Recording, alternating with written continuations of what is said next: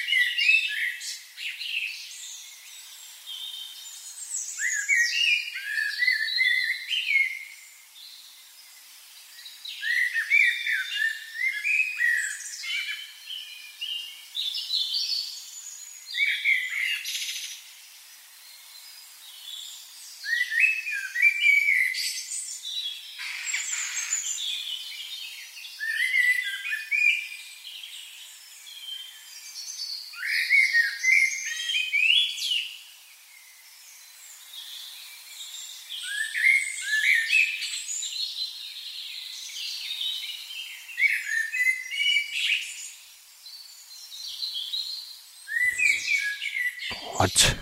Okay. Okay, så fik vi lige lidt, lidt solsort og lidt bogfinke og lidt, og så, så kan vi komme i gang. Velkommen til. Øh, jeg håber, du øh, sidder godt eller ligger behageligt, og du øh, enten har kaffe i koppen eller kaffe på vej i kanden. Måske den næste lille time, der skal du nemlig høre, hvad øh, Radio 4's kulturprogram Kreds har budt på i den seneste uge.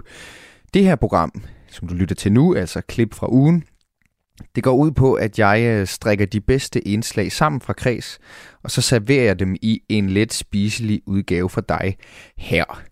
Jeg er øh, tilrettelægger og journalist på programmet. Mit navn er Mathias Wissing. Velkommen til.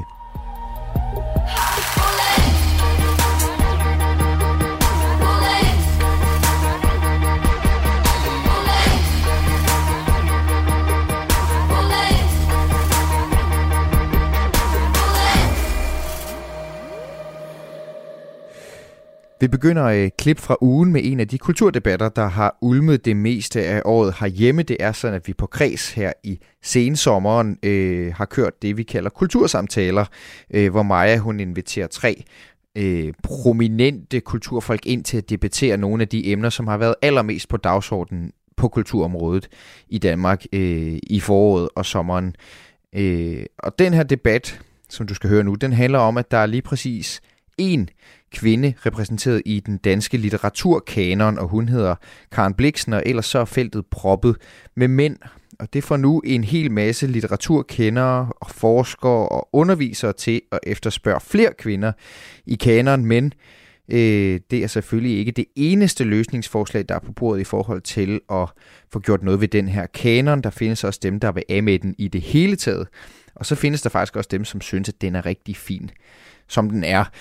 Øh, den her litteraturkanon er jo vigtig, fordi at det er det, som vi får ind i vores første hvad kan man sige, litterære bevidsthed i folkeskolen og i gymnasiet, derfor er det rigtig, rigtig vigtigt, at der er en god kanon, hvis der overhovedet skal være en. Medvirkende i den her debat øh, var øh, lektor i litteraturvidenskab Elisabeth Fris, gymnasielærer Jan Meins og formand for øh, Dansk Lærerforening Gordon Ørskov Madsen hedder han. Det du skal gøre nu, det er, at øh, du skal skænke dig selv en ny kop kaffe, og så skal du læne dig tilbage, og så skal du bruge den næste halve times tid på lige at blive opdateret på en af de største litterære debatter herhjemme i 2021, så du kan øh, fremlægge sagen for Gud og være mand og se alle perspektiverne og alle de fede vinkler på øh, debatten, når du kommer tilbage på arbejde eller i skole, når weekenden engang er slut. Du får den øh, fra toppen, du får den lige med Majas intro og det hele, så du får hele overblikket over, hvad det går ud på. God fornøjelse.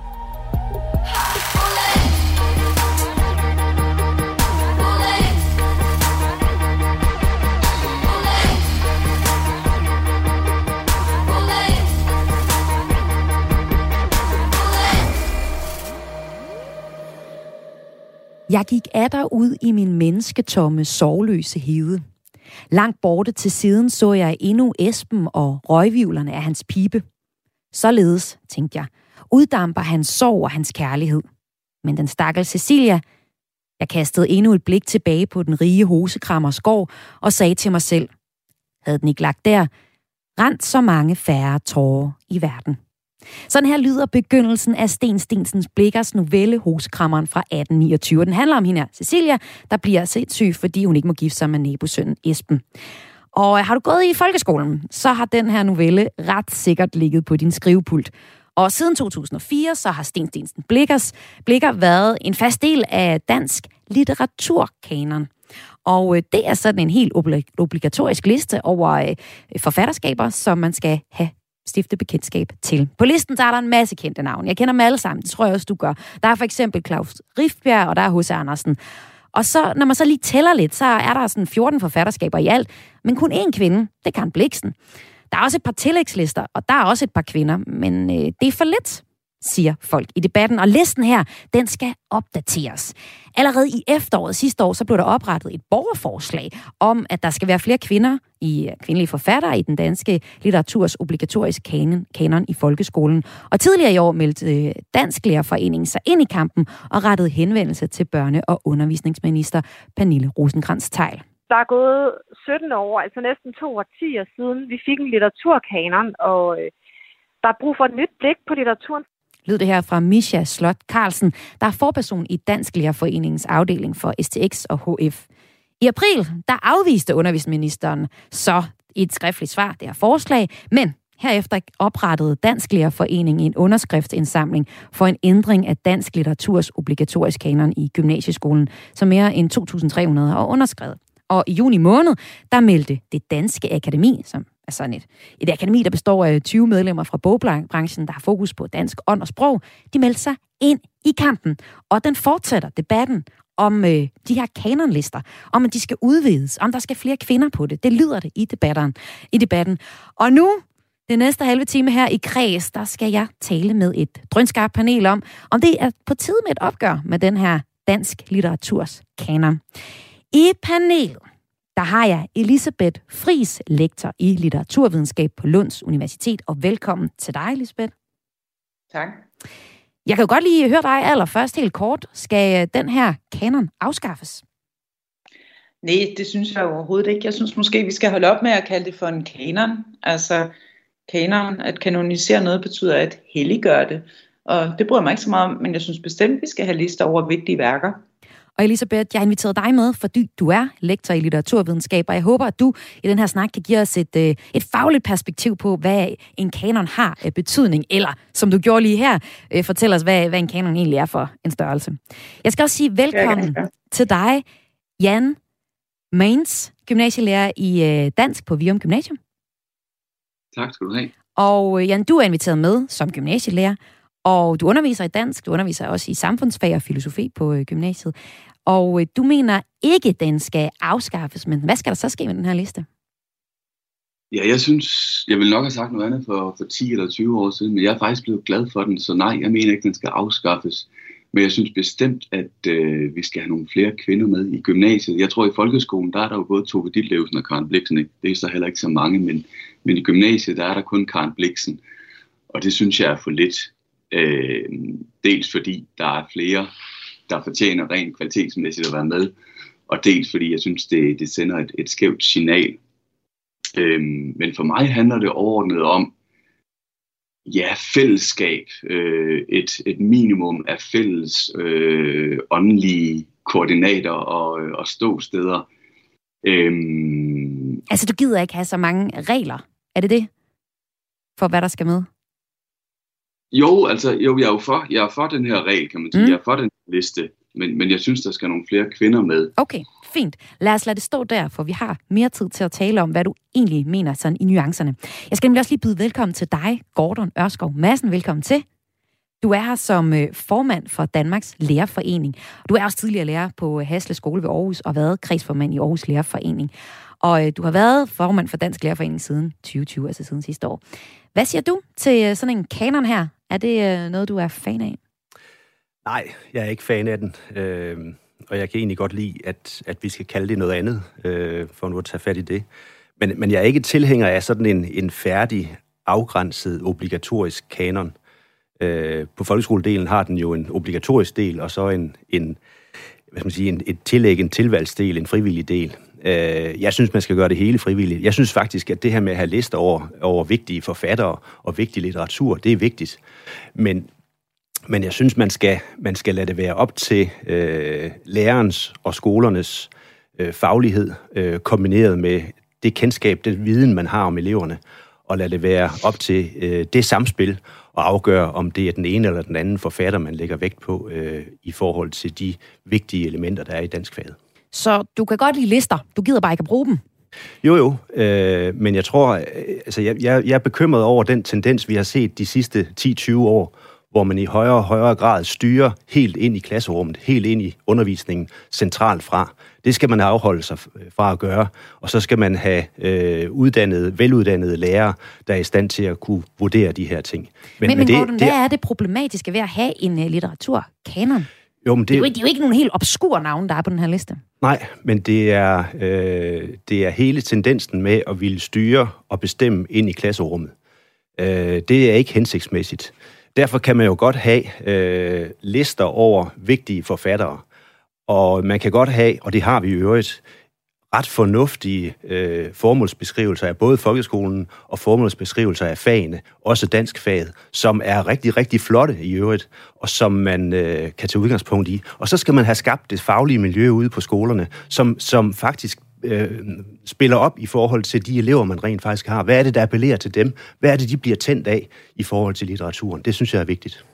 Men så er det jo bare interessant at, køre over til dig og høre dig, Jan, fordi øh, mm.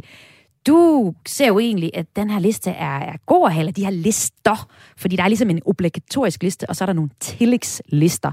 Øhm, hvad, hvad er der fordel ved at have sådan en litteraturkanon der? Jeg kan lige sige, at der er ikke en tillægsliste i gymnasiet. Der, der er der kun én fast liste. Øh, men, men det er der i, i folkeskolen. Øh, hvad var dit spørgsmål til sidst? Hvis jeg kigger på listerne nu, så er der en fælles kanon, og så er der en, en liste til folkeskolen og en til gymnasiale uddannelser. Er det ikke korrekt, at det er sådan? Altså i folkeskolen er der en tillægsliste, ja. Øh, en, en supplerende forslag. Det okay. er der ikke i gymnasiet. Det er i orden, det beklager jeg. Men yes. på, de her, på de her lister, der er, øh, det kan vi også lige for lytterens skyld, altså lige opremse nogle af dem, hvis vi nu tager den, den fælles liste, for den er jo ligesom relevant for alle. Der har vi for eksempel Ludvig Holberg, vi har Grundtvig, vi har Herman Bang, Henrik Pontoppidan, nogle af den her type forfatterskaber på listen. Og du kan godt lide sådan en liste her. Hvorfor, Jan? Jamen altså, mit overordnede, min overordnede begrundelse, det er det her med, at, at det, det skaber et minimum af, af fælles kultur. Øh, og og det, det, det bidrager med, med nogle... Der kan være mange typer af fællesskaber. Det her det er, jo en, det er jo en form for litterært, kulturelt fællesskab. Det giver Øh, og altså, jeg mener, og nu, jeg bryder lige ind her, Jan. Er det det fællesskab, der betyder, at øh, hvis jeg møder nogen øh, på en bar eller i, til en øh, premierevisning, så ved jeg, at de også har læst Sten Tinten Blikker, og vi har den samme øh, referenceramme. Er det det? Er det det fællesskab, du taler om? Ja, det, det er det. Det er det faktisk. Øhm, og jeg synes, man må medtænke sådan den, den større kontekst. Altså, vi har jo i dag en, en, en langt mere fragmenteret virkelighed, end, end vi måske nogensinde har haft. Også mere fragmenteret, end, end da, da Brian Mikkelsen og VK-regeringen foreslog det her tilbage i, i midten af nullerne. Øhm, med, med det her mediebillede, hvor de unge de konstant er påvirket af sociale medier og alt muligt udefra.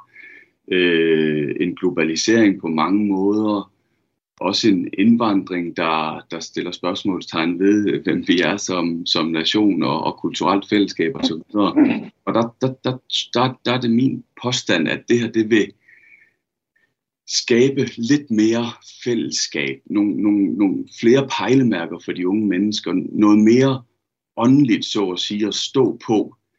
Øh, og det, det tror jeg faktisk, det, det er min fornemmelse, at det, det, det vil være godt for dem. Øh, og det er også min erfaring, når jeg taler med dem i gymnasiet osv., at de egentlig selv længes efter noget i den stil. Og må jeg så ikke sige til, til Gordon der, at øh, jeg, jeg har egentlig stor forståelse for det, du siger, Gordon. Øhm, jeg kan jeg sige, at Gordon sige... ligger også til nogle af de pointer, du, du kommer med, ja. og det skal vi jo lige høre uddybet om lidt, men Jan, hvad? Ja. Ja, må, jeg, må jeg lige sige, at jeg, jeg synes, vi skal skelne mellem folkeskolen og, og, og gymnasiet.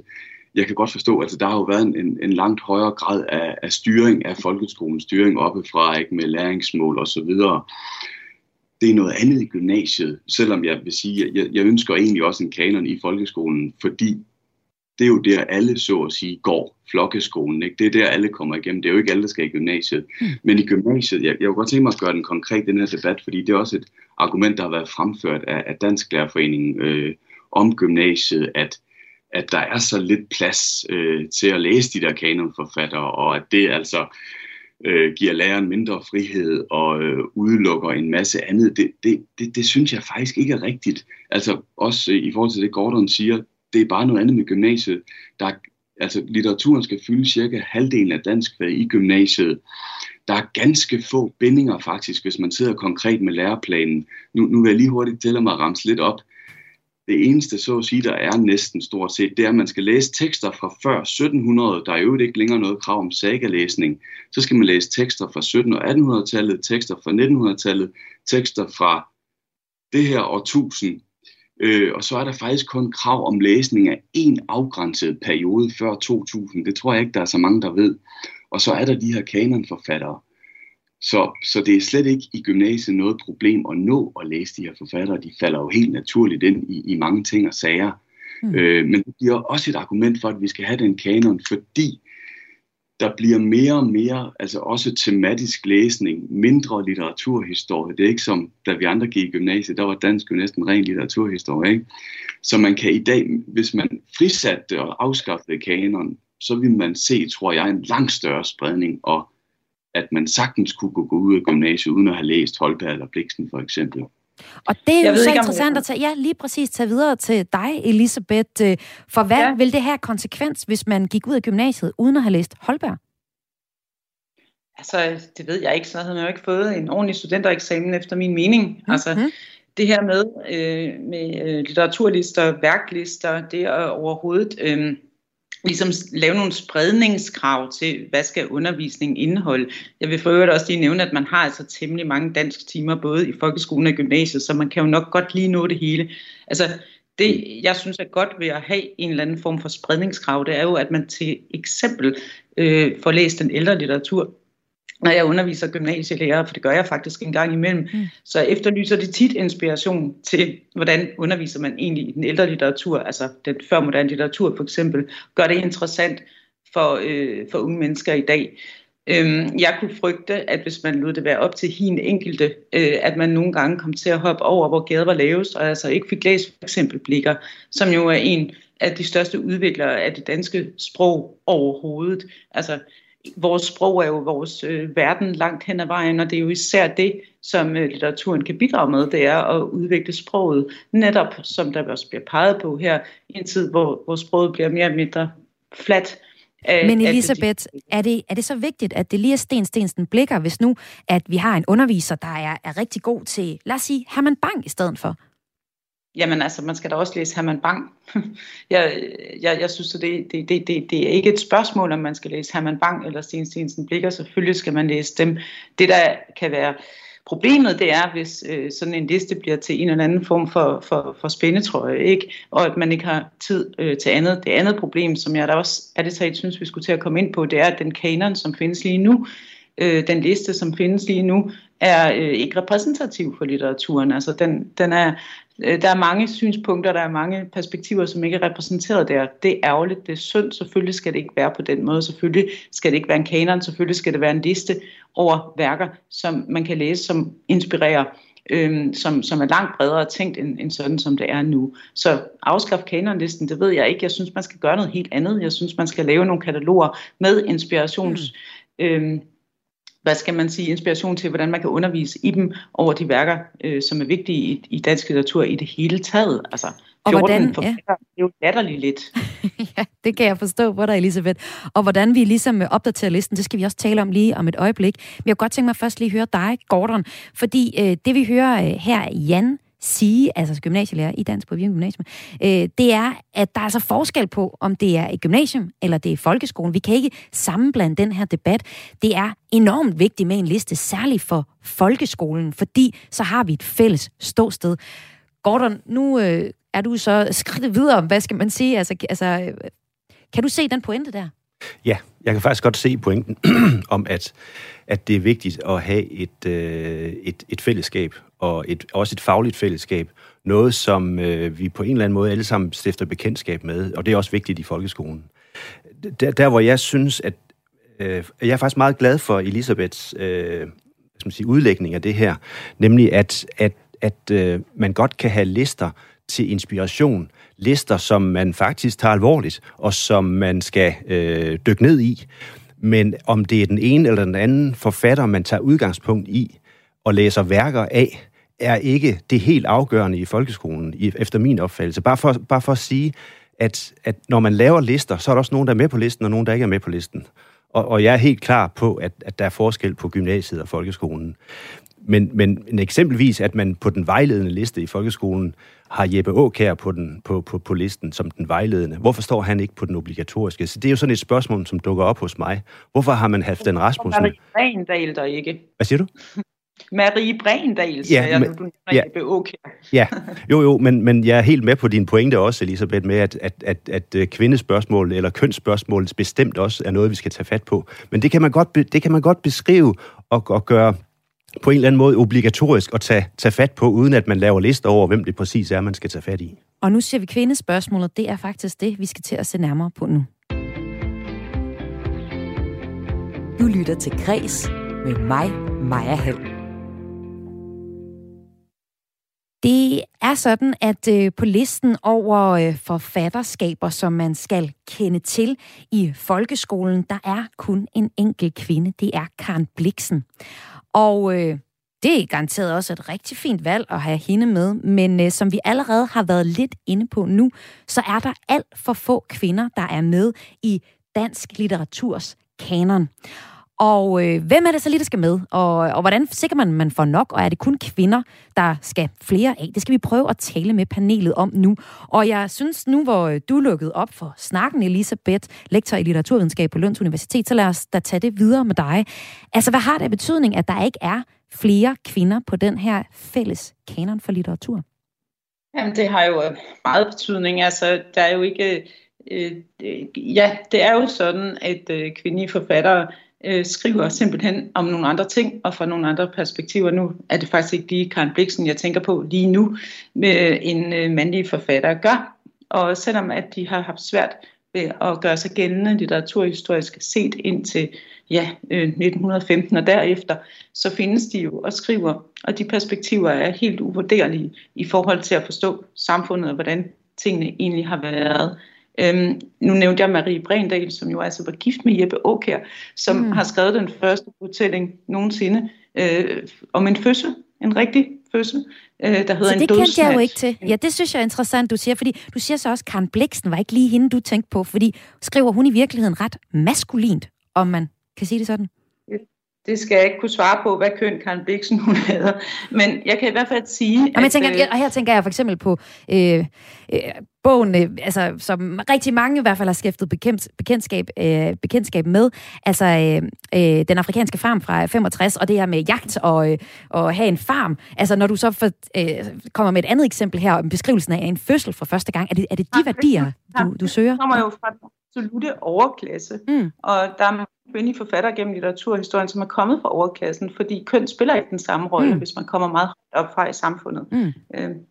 Ja. Så det er også klasseforskel, du godt kunne se øh, repræsenteret ja, i kanonen. Ikke bare nødvendigvis, at det er kvinder, men, men der er forskellige klasseforskel, øh, klasser, der er i Der er alle mulige spørgsmål om køn og klasse og etnicitet for øvrigt også. Men lad mig øh, høre jer andre i panelet også. Øh, Gordon Ørskov Madsen, lad os tage dig først, øh, formand for Danmarks Forlærerforening. Du er jo ligesom hele panelet enige om, at listen skal opdateres.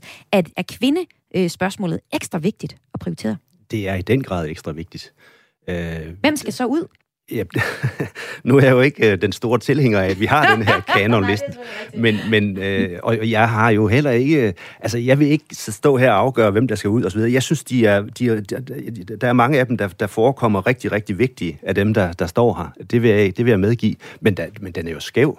Den er, den, jeg synes, hele den her liste er øh, kønsmæssigt skæv, og den er nok også klassemæssigt skæv. Altså, vi skal have mangfoldigheden, vi skal have forskellige perspektiver, og det får vi via litteraturen. Det er noget af det, der, der medvirker til, at vores, vores børn, vores unge, vores elever åbner øjnene for alt det spændende, der ligger i litteraturen. Og der, der, der synes jeg, at, at, at det her øh, er udtryk for et skævt forhold. Det er jeg fuldstændig enig i. Og Jan Meins, gymnasielærer i dansk øh, på Virum Gymnasium. Hvad siger du til flere kvinder på listen? Jamen, det synes jeg, der skal være. Øhm, og jeg synes jo, noget noget af det spændende Men kan, kan I ikke bare trække dem ind i jeres undervisning ellers? I har jo rigelig tid, som du siger. Jo, jo det, det kan vi også, men, men, men, øh, men jeg synes, der er noget, der er noget signal, der er noget mm. værdisætning i, hvem der så faktisk er på listen. Og, og kun at have en kvinde, det, det, det synes jeg simpelthen er skævt. Som jeg sagde, både kvalitetsmæssigt, fordi jamen, Tove Ditlevsen, Inger Christensen og andre har skrevet øh, fremragende litteratur, der, der fortjener at være med på sådan en liste men, men også fordi, at det øh, ja, sender et skævt signal øh, og, og, og lidt indirekte siger, at, at, at mandlige litterære erfaringer er øh, vigtigere end kvindelige, og det er der jeg fuldstændig enig med Elisabeth Friis i, at øh, vi skal have flere kvindelige erfaringer med, og, og kvinder simpelthen på, på listen. Ja, altså jeg kan jo stå her som en, der har, har gået i folkeskolen og gymnasiet, og, øh, og jeg kender godt de kvinder og også mænd, der er her ja, sådan, jeg kender dem, men jeg kan nok ikke sige så meget klogt om Johannes Evald. Men øh, jeg kender lidt kvinderne på listen, men jeg kan faktisk ikke komme i tanke om så mange, der mangler. Og det kunne jeg måske godt lige tænke mig at høre dig lidt mere om, Elisabeth. Fordi argumentet er jo tit, at når vi ikke ser kvinder i øh, kunsten, så er det fordi, der ikke er så mange at tage af på museerne, og også på en litteraturkanon som den her. Er det, er det et argument, du kan gøre til skamme her? Altså, det passer jo for det første ikke. Der har altid været kvinder, som skrev fra antikken til i dag. Men, øh, at Også noget, der er værd at læse. Hvorfor spørger du dog om det?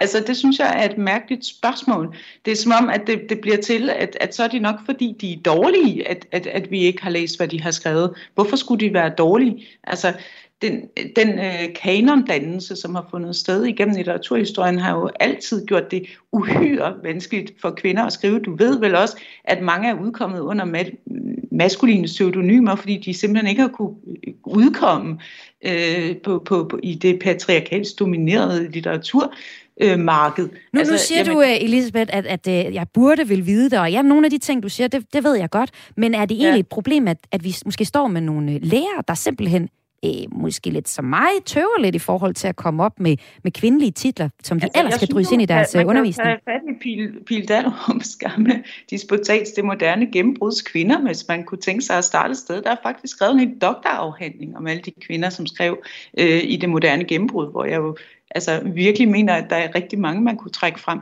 Altså spørgsmålet er bare, hvorfor ved vi ikke det her? Mm. Altså hvorfor ved du det ikke? Hvorfor ved folk det ikke? Mm. Jamen det er jo derfor, vi har brug for en liste, det er derfor, vi har brug for en kanon og arbejde med de her ting, så vi får dem ind helt enkelt. Altså, altså. det lyder jo som et, et lødigt argument for en, en kanon, Gordon. Øh, hvordan kan du afværge det, når, når du godt kunne tænke dig, at flere kvinder kommer ind og, øh, og bliver præsenteret for de unge? Nej, det lyder som et rigtig, rigtig vigtigt og lødigt argument i forhold til alsidigheden, mangfoldigheden i beskrivelsen af faget og litteraturen, man skal igennem. Og der er jeg fuldstændig enig i, at det her, det er skævt. Og det er det jo blandt andet af historiske grunde, og det er det fordi, øh, som, som Elisabeth var inde på, men det er det jo også fordi, at vi som lærer ikke er særlig bevidste om det her. Og det er det, er vi begyndt at blive. Vi er også som fagforening begyndt at blive mere bevidste om det. Hvordan oplever du det? Jamen, det, det gør jeg ved, at at, at kønsspørgsmålet i det, vi præsenterer vores elever for, det har vi ikke været bevidste om, og derfor så griber vi til det, vi kender. Og den her liste, den er udtryk for det, vi kender.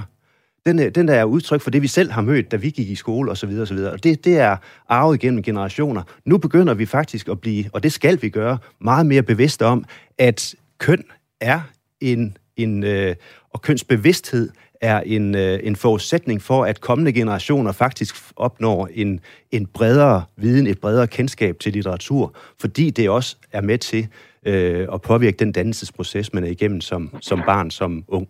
Men Jan Meins, øh, som gymnasielærer i dans, så ved du jo godt, at det Gordon står og siger her, det har dine unge øh, opdaget for længst, at køn er vigtige, og der er en masse kvinder.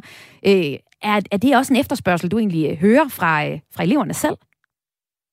Øhm, jeg har ikke gjort det tidligere, vil jeg sige, men jeg synes faktisk, de, de, der er jo også nogle af dem, der følger lidt med, ikke, og støder ind i de her debatter og, og, og, og bliver bevidst om det, og vi, vi, det er også noget, vi har talt om, og når vi så taler om det, så, så går der også næsten, så får de en eller anden aha-oplevelse, ikke, og, og føler sig næsten svigtet, når de ser på, hvor, hvor få kvinder de måske har mødt på deres vej. Er det så særligt øhm, øh, de kvindelige øh, elever, der føler sig svigtet, eller er det egentlig alle, der føler sig sådan lidt snydt for ikke at have set det fulde, øh, de fulde litterære, øh, dygtige ja, forfattere, vi har i Danmark? Det har jeg faktisk svært ved lige at svare på. Mm. Øh, Altså, jeg vil forfærdeligt gerne sige noget. Altså, ja, på Dansk Lærerforeningens forlag mm. i 2017, der har øh, Hans Otto Jørgensen, den danske forfatter, øh, udgivet en bog, der hedder En anden kanon, øh, som faktisk er et alternativt forslag øh, til forfattere. Der nævner han jo blandt andet, eller har kapitler om Betty Boxenius, Helga Johansen, Ingeborg Stukenberg, Marie Brendal, Tove Meier, Edith Rode, Cecil Bøtger og Sandra Holm. Jeg ved ikke, om I kender de forfattere, men der er en fin bog på Dansk Lærerforenings forlag, som handler om blandt andet dem.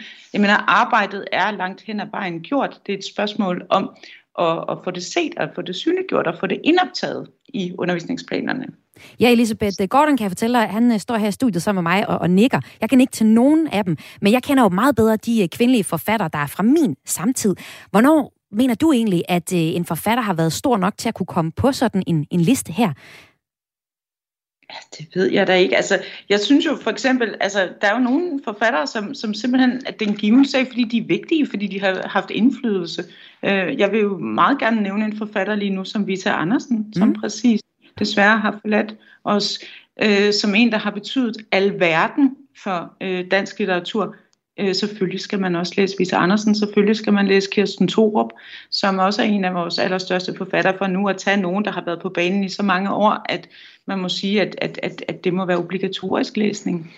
Så der skal alligevel lidt år til, før at man, man kan komme på, på listen. Altså man skal ligesom bevise sit øh, forfatterskab i en eller anden udstrækning. Nu tænker ja, jeg for eksempel på en forfatter som Olga Ravn, der i den grad har sat uh, ild til debatten om moderskab. Det er noget, jeg taler om senere i programmet. Vi har vendt tilbage til rigtig mange gange her i kreds. Hvis jeg var dansk, hvis jeg var dansk lærer øh, i gymnasiet, så ville jeg absolut læse Olga Ravn, fordi hun er en af vores tids, vores tids vigtigste samtidsforfattere. Det er da klart. Men der vil jeg nu i øvrigt godt støtte det synspunkt, der handler om, at det kan lærerne altså også godt finde ud af selv. Mm. Altså, man har dog en uddannelse, så man, man, man er formodentlig velorienteret i dansk samtidslitteratur, hvis man underviser i dansk i gymnasiet eller i skolen. Øh, og så kan man jo godt finde ud af at hive Olga Ravn ind, eller Asta Olivia Nordenhoff, eller hvem i alverden det nu lige er, der brænder på, ikke? Må jeg, ikke, jo, må jeg ikke vide her, at ja. øh, måske også for at slutte lidt, øh, lidt lyst, at, at ja. altså, når vi, der er jo det der kriterium med, tror jeg nok, at ikke 40 år en forfatter skal være død for skulle have været død for at komme på den kanonliste. Altså, når vi læser nyere litteratur, så, så læser vi jo faktisk masser af kvinder. Mm. Øhm, altså, så jeg tror, det også ses i det lys vil, vil blive bedre hen ad vejen. Øhm, altså dem, der bliver nævnt her, og, og Eid og Dyblandbæk. Og, altså, der er, jo, der er jo rigtig mange kvinder, der faktisk bliver læst, øh, i hvert fald fra, fra nyere tid. Øhm, og så måske lige en replik, Gordon var også inde på det der med, at, at det næsten bliver en form for mistillid til lærerne, som om, at vi ikke tror, at de kan øh, finde ud af at, at, at vælge det gode stof. Jeg synes egentlig, det der mistillidsargument øh, er lidt skævt, fordi det, det er ikke det, det for mig at se handler om. S- selvfølgelig kan den enkelte lærer, som har gået på universitetet og på seminariet, vælge litteratur. Spørgsmålet er bare, om det skal være op til den enkelte, eller om vi som kollektiv skal sige, okay, det her opfatter vi som vigtigt, øh, og det er vigtigt, at vi har noget, der skaber et fællesskab. Øh, og at det altså er vigtigere, end at den enkelte lærer har, har en total frihed til selv at vælge. Jeg synes, det der mistillidsargument egentlig ikke er så relevant endda. Gordon, lad os lige få en slutlig replik fra dig. Jeg, jeg synes heller ikke, det handler så meget om mistillid. Jeg synes i virkeligheden heller meget mere, det handler om, om, øh, om ansvar og om at tage udgangspunkt i de elever, vi faktisk kender en hel del til, kombineret med, at der er noget, der er vigtigt. Der er en historie, vi skal have med. Der er noget litteratur, der har vigtighed. Og, der, og så er der en mangfoldighed, vi skal tage, tage, tage med ind. Og, og der er køn jo øh, et element der, som vi skal have gjort rigtig meget ved. Og samtidig så er det altså øh, helt afgørende, at vi får udviklet undervisningsmetoder, undervisningstilgange, og den udvikling af undervisningen, så vi appellerer til vores elever, især i folkeskolen, fordi der er øh, virkelig brug for øh, en mangfoldighed af tilgangen til undervisningen for at få skabt en interesse for litteratur og udtryksformer. Det synes jeg, øh, der mangler vi rigtig meget. Og det blev de sidste ord i samtalen her om dansk litteraturs kanon. Tak fordi I var med. Elisabeth Fris, lektor i litteraturvidenskab på Lunds Universitet. Ja, tak. Selv tak. Og tak for at sætte mig på plads. Jeg skal gå hjem og læse noget. Vita Andersen glæder mig faktisk rigtig meget til at læse. Og Jan Vans, gymnasielærer i dans på Virum Gymnasium. Tak fordi du var med. Selv tak. Og også tak til dig, Gordon Ørskov, massen formand for Danmarks Lærerforening. Selv tak. Ja, og øh, hvis du synes, det her format med kultursamtaler, hvor vi altså på kreds vender nogle af de øh, vigtigste debatter i kulturverden 2021 indtil videre, så findes der mange flere, hvis du øh, finder den første halve time af hvert enkelt program, vi har kørt af kreds i den seneste uge som podcast. Øh, det gør du selvfølgelig på Radio 4's website, i øh, Radio 4's app eller de andre steder, hvor du plejer at finde podcasts. Det har tidligere på ugen både handlet om kritikkens nye betingelser med de mange nye anmelder på bogblogs og lignende, altså på internettet. Det har handlet om øh, unge i teatret, det har handlet om højhuse og arkitektur i Danmark. Øh, for eksempel om det her omdebatterede lighthouse på Aarhus Ø, som nogen synes ikke klæder øh, Aarhus. Og i går fredag, der handlede det så om de øh, store forlag er gode nok til at give plads til litterære debutanter. Det vil sige øh, alle sammen, kultur, øh, alle sammen emner undskyld, i kulturverdenen, der har ført til øh, løftede stemmer i debatten i løbet af foråret.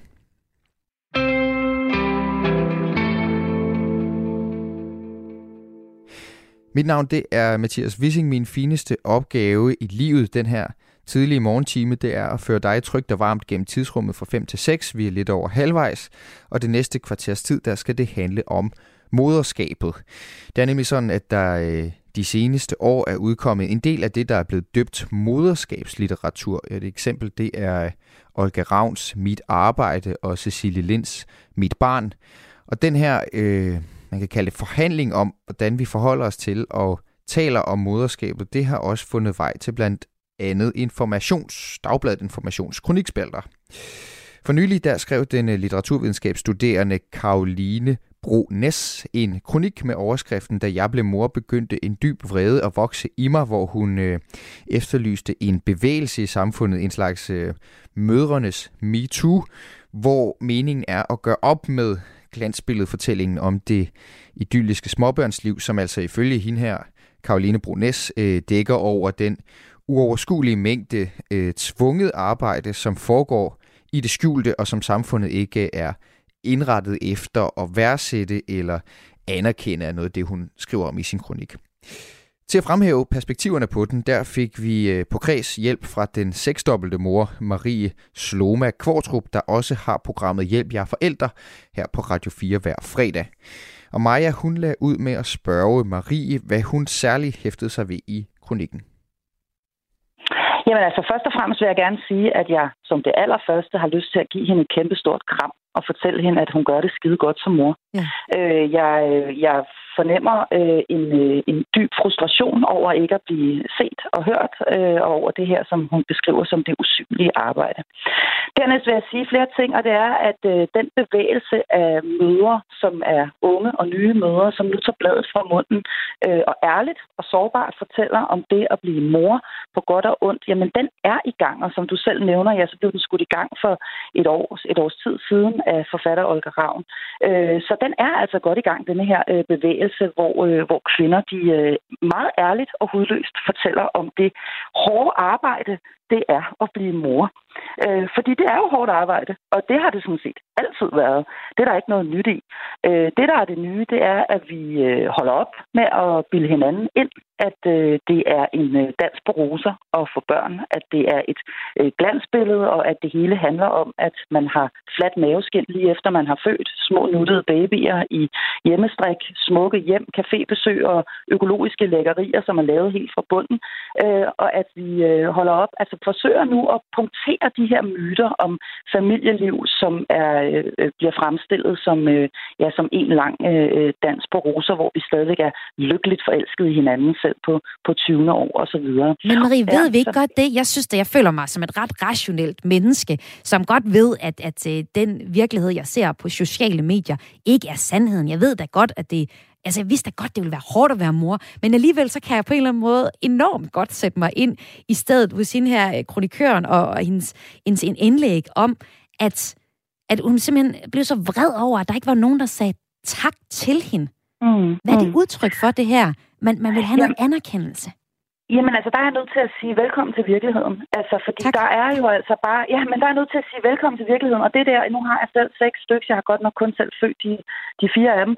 Men, men, øh, men, men det er bare verdens hårdeste job at blive mor eller far for den sags skyld. Og især som, som kvinde, fordi man jo altså de første par år af barnets liv er den primære voksen. Det er man, og det er man allerede fra der er to øh, streger på graviditetstesten, så er man den, der både bærer barnet øh, øh, øh, i, i sin krop og oplever at gå rundt og ligne Lotte og Anna og have væske over det hele og ikke have det specielt fedt, kaste op hele tiden og hvad ved jeg. Øh, og så går det over i, at man jo altså, ja, bliver bundet. Man bliver bundet, fordi man er den primære omsorgsperson for et lille, nyt, fuldstændig hjælpeløst individ, som man selv har sat i verden. Sådan er det bare. Det er ganske enkelt biologi, og det er der ikke noget nyt i. Så jeg vil sige til, til, til denne her kronikør, udover at hun selvfølgelig skal have det her kæmpe store kram fra mig, så vil jeg sige velkommen til verdens skat. Det er sådan her, det er at blive mor. Øh, og ja, det er usynligt arbejde. Det har kvinder lavet i tusindvis af år, helt tilbage fra, øh, fra vi øh, begyndte at formere os tilbage til Adam og Eva, eller hvor vi ellers skal hen, øh, for at finde øh, evolutionens øh, øh, start. Øh, det er ganske enkelt bare pissehårdt at blive forældre. Sådan Men du siger, at det er et usynligt arbejde. Kan du egentlig se, at vi som samfund på en eller anden måde burde anerkende det her usynlige arbejde mere? Mm. Altså jeg vil sige det sådan, at jeg tror, at når denne her unge nye mor bliver vred, så kan jeg til dels godt forstå hende, fordi hvis hun har gået og spejlet sig i de her glansbilleder i overvis og fået bildt sig selv ind, at det ligesom var det, der ventede hende, jamen, så kan jeg da godt forstå, at hun, øh, at hun oplever en, en, en frustration og en, og en vrede, som hun selv giver udtryk for. Men, men, men jeg, vil, jeg, jeg, jeg kan ikke følge hende derhen, hvor jeg synes, at det er et samfundsproblem. Øh, vi har fået fantastiske øh, forhold som forældre hen over de seneste øh, mange år. Vi skal faktisk ikke særlig langt tilbage, før der var meget, meget kort barsel til os, øh, vi skulle tilbage på arbejde, mens vi stadigvæk blødt fra underlivet efter at have sat børn i verden.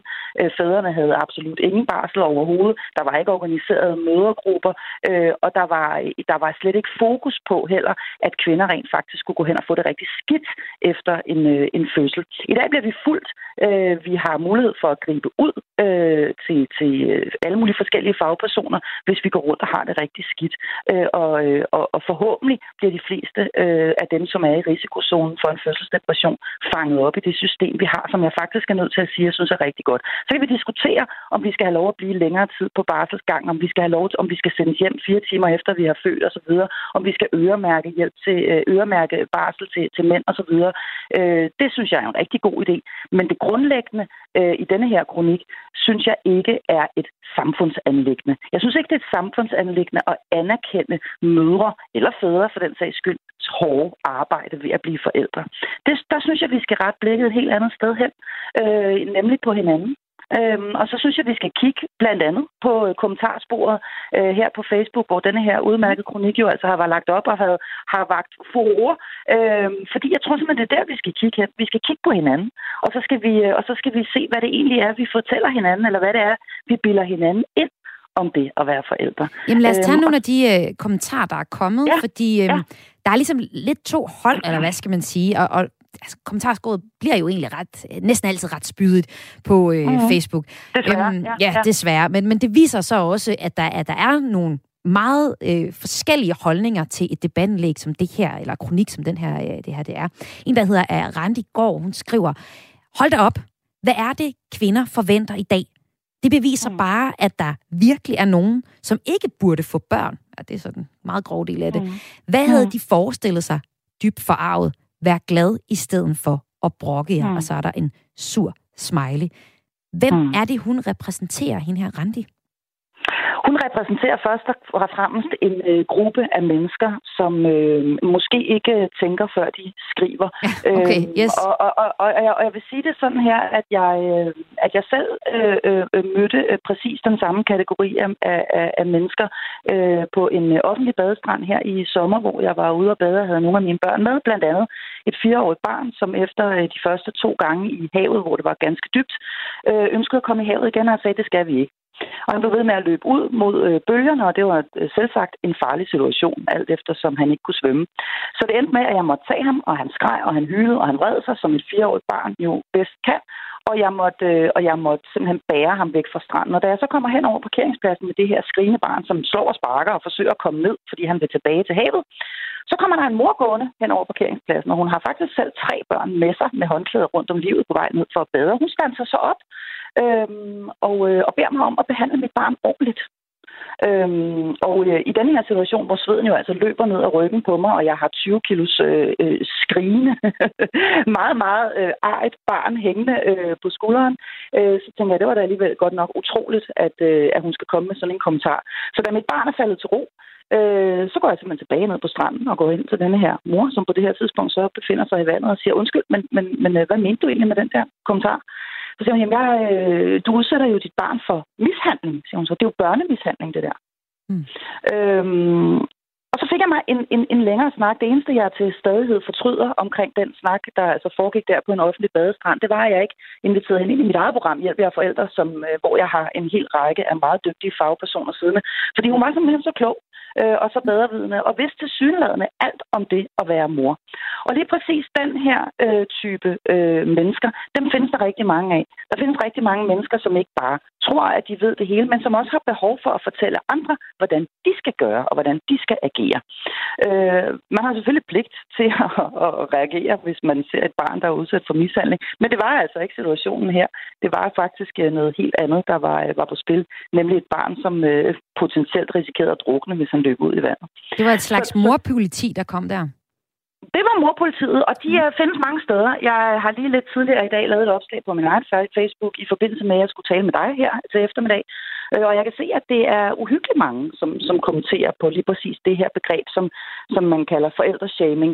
Nemlig det, at vi har enormt travlt med at kloge os på, hvordan vi skal opføre os, hvordan vi skal føle, hvordan vi skal have det, og hvad der er rigtigt og forkert. Og der er jeg bare nødt til at sige, at øh, det skal vi simpelthen stoppe med. Og det skal vi stoppe med øh, heller i dag end i morgen. Fordi det gør ikke noget godt for nogen som helst, at vi render rundt og kloger os på hinandens måder at være forældre på. Vi er alle sammen forskellige, øh, og vi gør det langt, langt, langt de fleste af os rigtig, rigtig godt. Og når det så er sagt, så er der ikke nogen af os, der er perfekte, øh, fordi vi er bare mennesker og vi bliver også sat på prøve, og det bliver vi hele tiden, og det ved du også, når du selv har et lille barn. Vi bliver selv sat på prøve hele tiden, øh, når vi øh, konfronteres med, med, med, med børn og deres øh, øh, temperamenter og væsener osv. Så, videre. så vi skal holde op med at shame hinanden. Det er den første ting, jeg gerne vil sige, og i, i, i forlængelse af det her med, at det ikke er et samfundsproblem øh, og anerkende, så synes jeg faktisk, at vi skulle begynde at gøre det modsatte. Vi skal, vi skal, vi skal anerkende hinanden i stedet for, at vi skulle, i stedet for at stoppe op på den her parkeringsplads, og jeg skal sige, at jeg overlever nok. Øh, jeg har seks børn, og øh, jeg er godt klar over, at jeg ikke mishandler nogen af dem, og aldrig har gjort det. Men, men, men, men havde jeg været smadret usikker og en ny mor, øh, som i forvejen måske havde det skidt og var i tvivl, om jeg gjorde det rigtige, jamen så kunne denne her episode have sat sig i mig og faktisk gået hen og blevet skældsættende. Mm. Så vi må holde op med det her. Vi må simpelthen holde op med at henvende os til mennesker, som vi overhovedet ikke kender, og så fortælle dem, hvad de skal gøre. Det holder ganske enkelt ikke. Og Maria, jeg kan godt... hinanden i stedet for. Anerkende hinanden i stedet for. Smil sødt og sige, hey, har du brug for en hånd? Kan jeg hjælpe dig med noget? Det er ikke nogen sjov situation, det der. Det har jeg selv prøvet. Lad mig hjælpe dig. Det er jo et rigtig godt budskab øh, her i slutningen af programmet. Men jeg kunne godt tænke mig bare lige helt kort. Marie, nu vi taler vi om, om øh, morpolitiet, og det er mødre, der savner anerkendelse. Hvor er mm. fædrene henne i det her? Er der egentlig nogle fædre, der savner anerkendelse, og noget farpoliti derude, eller er vi slet ikke nået dertil endnu? Ved du hvad, jeg er bare nødt til at sige en ting, og jeg er forfærdelig ked af, at jeg skulle sige det som kvinde er nu 2021. Men kvinder er nu engang kvinder værst. Og hvis du kigger i det kommentarspor under denne her artikel, skrevet af en frustreret og, og, og vred øh, ung mor, jamen så kan du se meget tydeligt, at det først og fremmest er kvinder, der byder ind. Så kvinder er kvinder værst. Jeg synes slet ikke, fædre er lige så slemme til det her, desværre. Øh, måske skulle vi kigge lidt mere øh, over mod dem, øh, og, så, øh, og så holde vores mund, hvis ikke vi har noget pænt at sige. Og så vil jeg sige helt afslutningsvis også, at vi skal passe på med, hvor vi søger vores information. Fordi vi, øh, hvis vi er usikre i forvejen og savner anerkendelse osv., og, så videre, og så kigger på sociale medier og, og på mange af de her jo også selvbestaltede typer, som har fået barn eller to, og som nu øh, mener at vide alt om forældreskab, og ligesom henter vores information der, jamen så skal det gå galt. Og det sagde øh, Marie Sloma Kvartrup fra et andet program her på Radio 4, nemlig det, der hedder Hjælp jer forældre, før Maja hun tog over for at runde øh, udsendelsen af. Klokken den nærmer sig øh, 6, og jeg vil gerne slutte af øh, med en personlig anbefaling faktisk. Og den anbefaling handler om soundtrack til weekendmorgener. Alle ved, øh, hvor svært det kan være at finde musik, der lige præcis rammer den helt rigtige stemning til det helt rigtige tidspunkt. Og alle ved, hvor fed en følelse det er, når det lykkes at få de to ting til at gå op. Og her er jeg glad for, på baggrund af, kan jeg godt sige, årlang research, årlang frustration, at kunne løfte sløret for enhver lørdag morgens perfekte soundtrack til dig her i klip fra ugen. Øh, så hvis du ikke bliver hængende på Radio 4, men i stedet vil høre lidt musik, så skal du kigge i retning af, jeg er glad for at kunne sige til dig, Fleetwood Mac. Deres øh, mest kendte album vil mange nok sige er Rumors, men det er ikke det album, vi skal have fat i her. I stedet for, så får du en øh, vaskeægte perle af en sang fra Tango in the Night, albumet fra øh, 1987. Og det gør du af mig med ønsket om en rigtig god lørdag morgen. Den sang, der hedder Everywhere, skrevet og sunget af Christine McVie.